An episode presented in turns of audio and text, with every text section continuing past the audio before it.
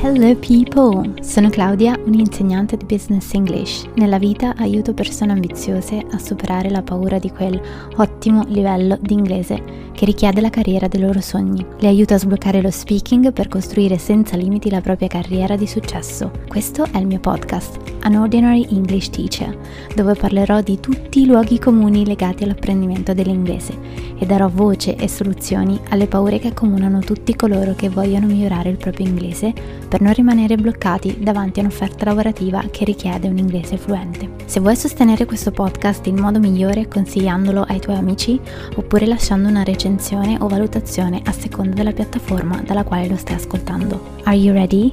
Let's go!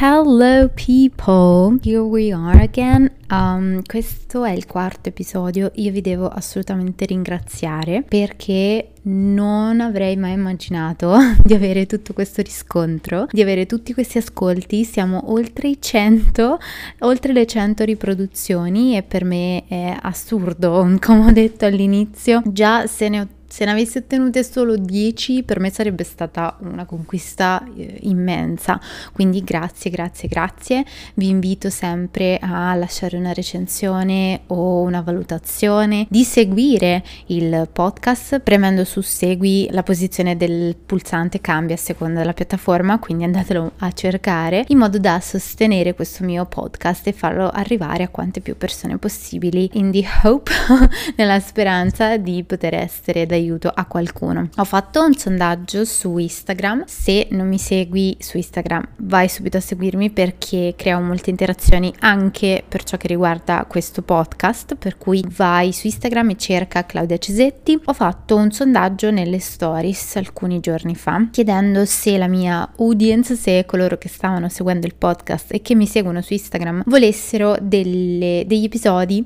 in inglese. Credo che i prossimi episodi, non so se il prossimo prossimo o quello della settimana dopo uh, sarà sicuramente in inglese, quindi get ready. Credo che manterrò un formato ibrido, cioè un po' in italiano, un po' in inglese, perché secondo me è utile anche dare dei basics, delle, delle, basi su ciò che è utile sapere per l'apprendimento linguistico. E questo lo farò in italiano perché come avete visto finora sono argomenti un po' ostici, un po' complessi e quindi ovviamente è utile farlo in italiano, però sto pensando di scegliere delle tematiche um, specifiche del mondo del lavoro, più o meno come faccio nel mio speaking club con i miei studenti e fare degli episodi interamente in inglese dove vediamo insieme un po' di terminologia, così magari allenate anche l'orecchio alla mia pronuncia o comunque un input in inglese. Andiamo al topic di questo episodio, del quarto episodio. Parlerò in questo episodio di come scegliere un corso di inglese e vi darò sei elementi da tenere in considerazione quando vi approcciate appunto a questa scelta. Come premessa doverosa mi sento di eh, rimandarvi alla puntata precedente, quella relativa agli smart goals, perché secondo me prima di scegliere un corso di inglese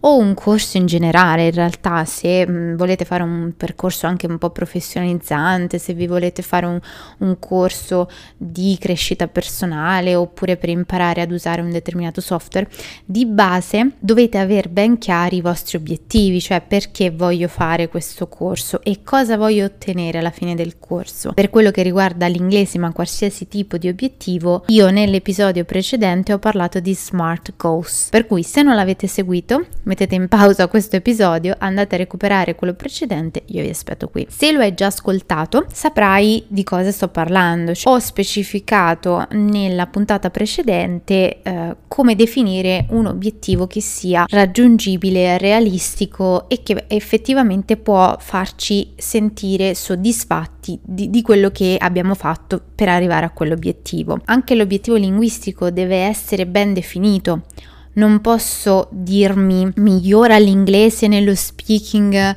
nel giro di una settimana, oppure voglio arrivare a un livello C2 nell'arco della mia vita. Sono obiettivi un po' troppo vaghi e nel caso del, del miglioramento dello speaking in una settimana è anche abbastanza utopistico. Per cui la prima cosa da fare prima ancora di andare a cercare un corso è capire di cosa ho bisogno. Nel mio caso le persone che aiuto io quotidianamente hanno bisogno di acquisire maggiore sicurezza con l'inglese perché devono svolgere mansioni lavorative che implicano l'uso dell'inglese, quindi scrivere delle mail, partecipare a delle riunioni lavorative, anche nella fase della candidatura, quindi inviare un curriculum in inglese e sostenere un colloquio di lavoro in inglese. Avendo chiaro questo obiettivo, le persone che arrivano da me sanno che trovano un terreno fertile, che trovano esattamente quello di cui hanno bisogno per arrivare a costruire nuove competenze, spolverare un po' l'inglese e imparare terminologia e competenze specifiche per l'area professionale. Nei miei corsi non ci sono persone che vogliono migliorare l'inglese in senso lato perché magari quando capiterà loro di viaggiare vogliono avere un inglese fluente. No, sono persone che nel giro di qualche mese vogliono acquisire maggiore scioltezza con l'inglese per scopi lavorativi. Questo vi aiuta anche a non andare alla cieca e a non sbagliare nella scelta del corso, perché se sei in grado di fare una valutazione obiettiva del tuo stato attuale con l'inglese e di dove vuoi arrivare, quindi definire punto A che è dove sei ora, e il punto B, che è dove vuoi arrivare, poi nel mentre piano piano riesci a capire come congiungere il punto A al punto B. Una cosa molto utile in questa fase in cui tu definisci il tuo stato attuale e il punto d'arrivo da tenere in considerazione è di non partire dai tuoi impulsi, cioè da delle frustrazioni date anche dal momento, magari non so, ho fallito un colloquio di lavoro, basta, ne posso più, mi iscrivo a un corso per superare il colloquio di lavoro. Oppure sto parlando, sto cercando di interagire con una persona madrelingua, mi vergogno del mio accento, non riesco a spiccicare parola, basta, mi faccio un corso sulla pronuncia in inglese. Poi però di base magari non sai neanche come costruire una frase in inglese, quindi l'accento in realtà o la pronuncia in realtà è solamente uno dei tanti fattori che andrebbero rivalutati. Quindi essere obiettivi sulle nostre reali mancanze, perché come in quest'ultimo caso che ti ho posto, se non riesci effettivamente a articolare un discorso in inglese, la pronuncia è veramente l'ultimo dei tuoi problemi. È un qualcosa al quale noi italiani diamo così tanto peso. I madrelingua che parlano con noi molte delle volte hanno il focus nel capire cosa sta dicendo.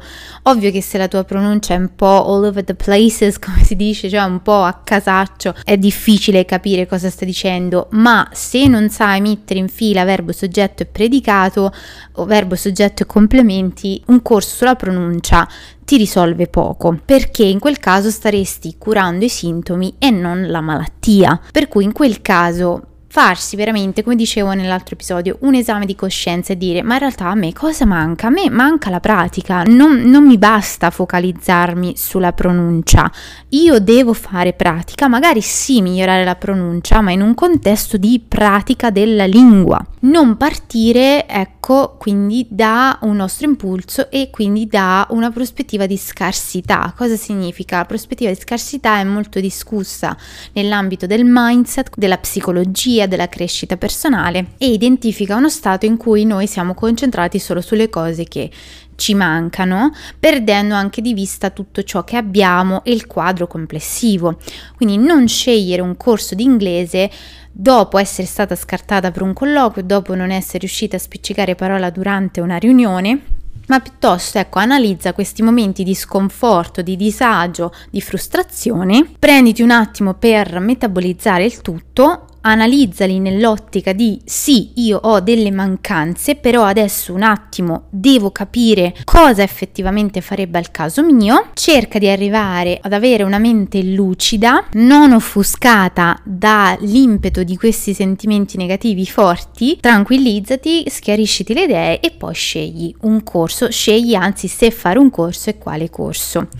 Questa è una premessa doverosa secondo me perché altrimenti rischiamo veramente di acquistare centinaia su centinaia di corsi che poi non ci portano però al miglioramento che stavamo aspettando o che auspicavamo. Ecco, il problema può risiedere o nel nostro obiettivo che era troppo ambizioso o troppo irrealistico oppure sul fatto di aver agito troppo distinto.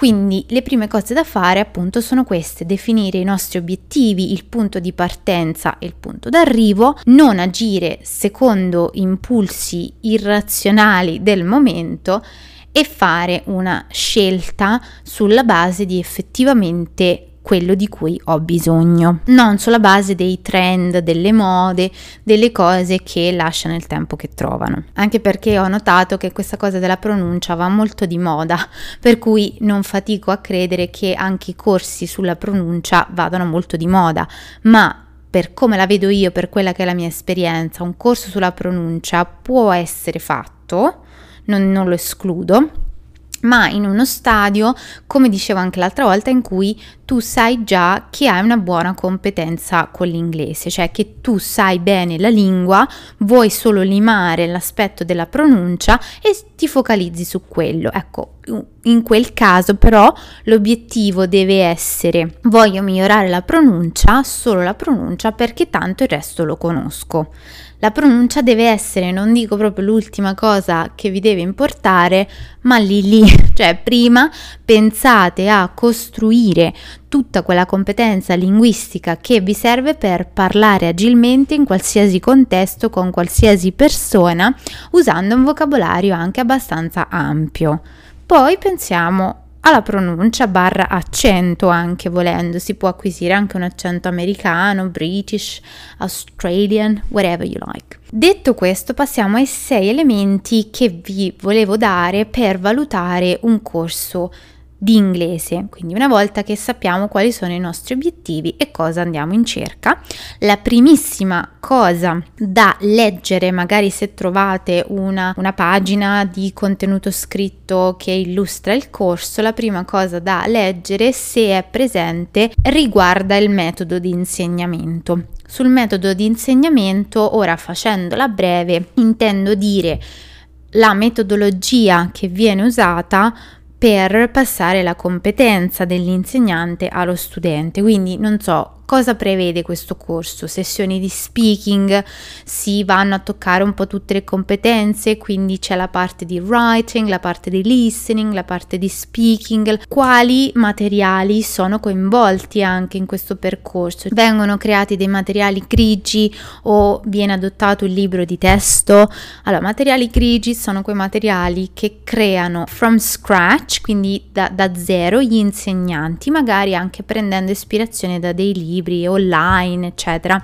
Quindi sono materiali che creano gli insegnanti stessi e per definizione sono adattati allo scopo del corso, alle esigenze della classe barra dello studente e alle competenze che si vogliono andare a coltivare. Quindi guardare che tipo di metodo viene usato, un metodo un po' più comunicativo, quindi c'è molta pratica, un metodo un po' più legato alla grammatica, legato alla parte analitica della lingua. Fatevi un po' un'idea su cosa si fa sostanzialmente, qual è l'approccio dell'insegnante. Il secondo elemento è sicuramente la struttura del corso, quindi è un corso suddiviso in diversi moduli, quante lezioni sono previste a settimana, quante ore sono ogni lezione. È un percorso fatto in una classe, è un percorso con videocorso, è un percorso di coaching one on one, quindi siamo io e l'insegnante. Questo deve anche aiutarti uno a farti un'idea del mercato e tieni sempre d'occhio il tuo obiettivo, cioè se il tuo obiettivo è molto volto alla pratica, allo speaking,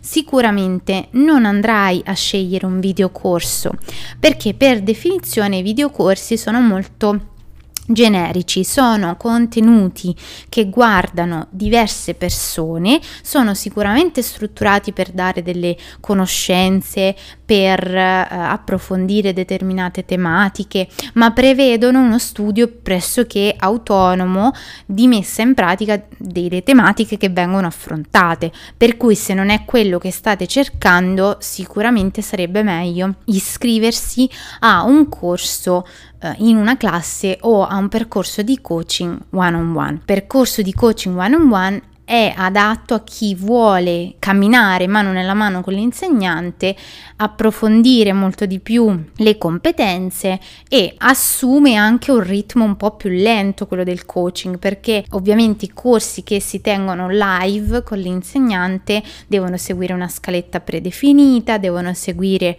un determinato ordine, invece col videocorso ve lo potete gestire in base alle vostre esigenze, in base ai vostri orari e potete anche riguardarvelo over and over again, quindi fino allo sfinimento. Sono due tipologie diverse, ugualmente funzionali eh, ancora una volta in base però agli obiettivi che una persona ha. Per questo dico sempre che la prima cosa da fare è definire il proprio obiettivo. Il terzo elemento è sicuramente l'insegnante. Vi cito già anche il quarto perché vanno un po' a braccetto, ovvero l'istituto che eroga questo corso oppure se l'insegnante è un insegnante freelance che vende i propri corsi.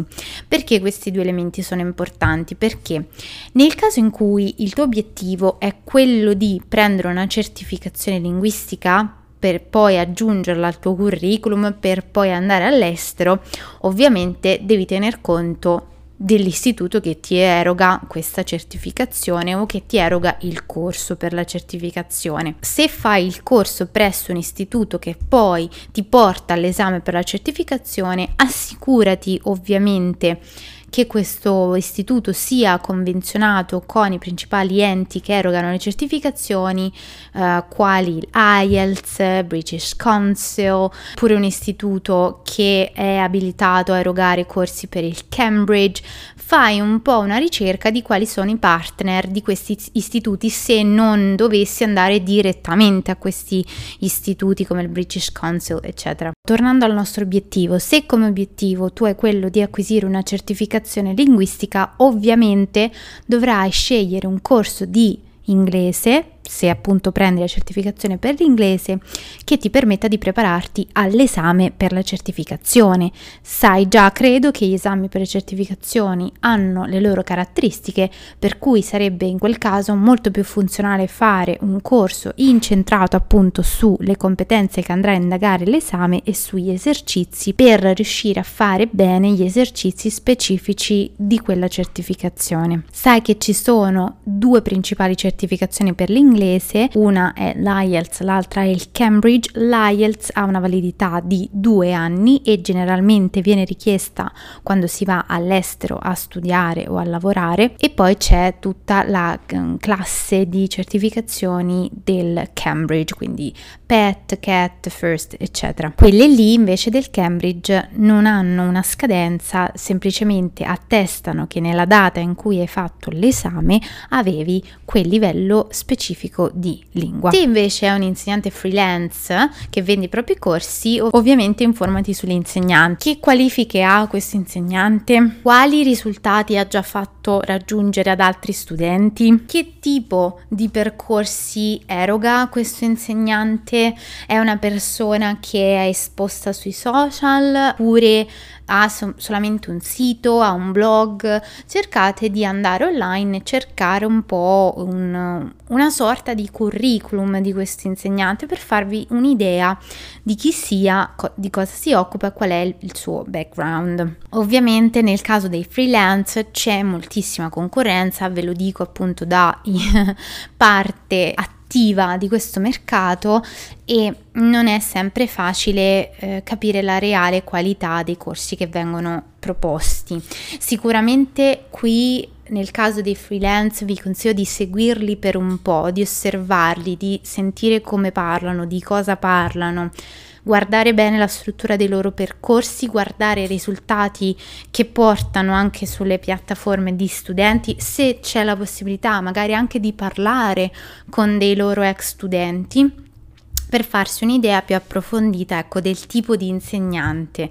Poi ovviamente non deve essere un esperto assurdo di glottodidattica con x mila pubblicazioni, no, io ho avuto bravissimi professori che avevano anche solamente tre anni di esperienza, quindi non sta in uno specifico fattore la bravura di un insegnante, sicuramente come sempre è una combinazione di diversi fattori.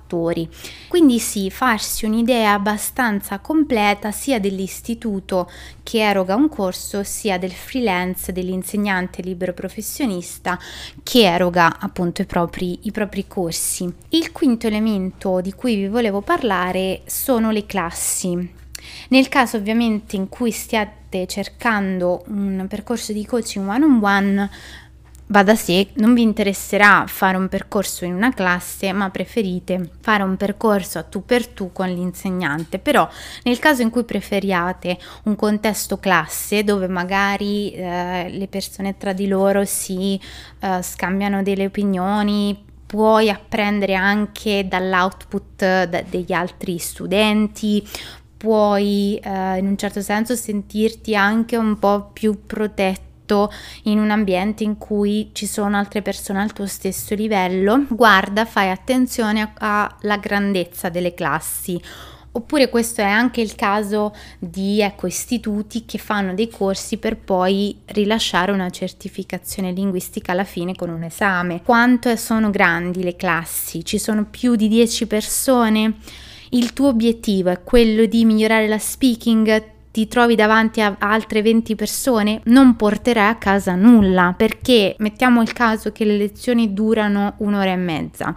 Siete 20 persone in classe, in realtà il tuo turno è ridotto a 10 minuti, per cui valuta, ecco, ancora una volta in base al tuo obiettivo se le classi sono troppo grandi, se preferisci un percorso tu e l'insegnante, se comunque anche con altre 5 persone riesci a a raggiungere il tuo obiettivo, eccetera, eccetera. L'ultimo elemento, quello un po' più ostico perché è un argomento tabù in Italia, ma lo voglio menzionare lo stesso, è il prezzo. Non so perché, ma questa è una cosa che io noto molto c'è un po' l'idea che i corsi di inglese debbano costare relativamente poco e questo è anche un po' colpa del mercato che è molto viziato. Un pacchetto di 10-20 lezioni di inglese anche a meno di 100 euro e questo alimenta un po' il fenomeno del dumping, cioè della rincorsa al prezzo più basso sostanzialmente, il che è responsabilità di chi eroga i corsi sicuramente, ma anche del, del consumatore. È logico che se il consumatore, quindi persona interessata a un corso, trova un corso 10 lezioni, meno di 100 euro,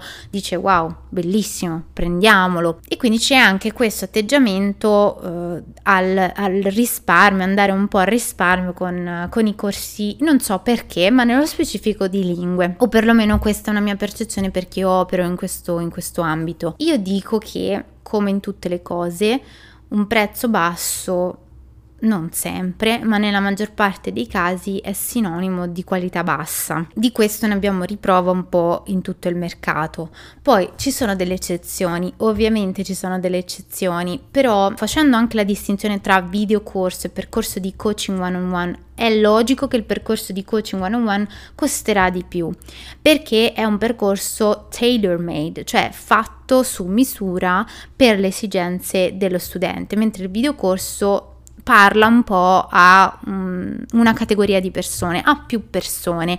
Quindi per definizione non è specifico per le esigenze del singolo, costa un po' di meno del percorso di coaching, però ecco anche i risultati sono minori rispetto a un percorso in one on one ovviamente. È più o meno come quando avete bisogno di una giacca, andate in un negozio di fast fashion, prendete la stessa giacca che portano altre 100-200 persone e tra l'altro anche le taglie nel fast fashion sappiamo che non corrispondono effettivamente alle misure standard di ogni taglia. Un conto invece è farsi confezionare la giacca da una sarta con un design che scegliete voi nessuno avrà quella stessa giacca, in più se la sarta è brava ovviamente, anche qui bisogna sempre valutare la mano che crea l'opera d'arte, avrete un prodotto di più alta qualità e adattato alle vostre forme a ciò che vi calza meglio. Il mio consiglio è quello di non fare la scelta sulla base di un prezzo basso, ma piuttosto di essere consapevoli dell'obiettivo che volete raggiungere e se l'obiettivo è alto, entrare nell'ordine delle idee che comunque l'investimento da fare sarà altrettanto alto. Ovviamente un investimento alto va ponderato, informatevi bene sul tipo di professionista al quale vi state affidando e ovviamente sul tipo di risultato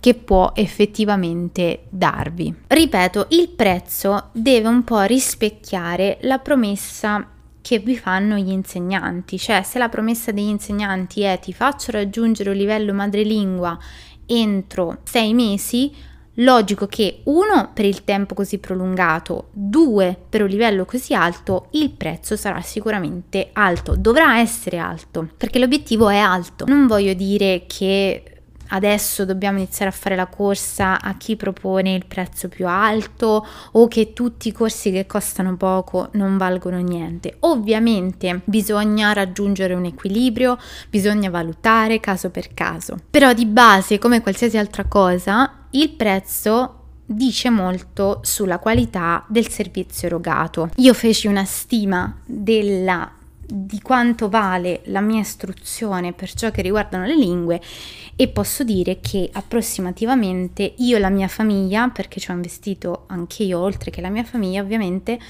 abbiamo speso 31.000 euro per tutta la mia formazione. Come ho detto anche in un contenuto che ho fatto su Instagram, l'inglese è il, le lingue in generale sono il fulcro della mia professione, però ho questi risultati grazie anche a questo investimento che io ho fatto. Detto ciò, io spero che questi miei punti ti siano stati utili per scegliere il tuo prossimo corso di inglese. Fammi sapere se hai in previsione di fare questo investimento e di intraprendere questo viaggio e se hai bisogno di altri consigli, sai dove trovarmi, puoi scrivermi sui miei social. Qui nella descrizione dell'episodio c'è anche il link diretto al mio canale Telegram. Io vi leggo e vi accolgo tutti con molto molto piacere. Ci sentiamo al prossimo episodio e take care. Bye.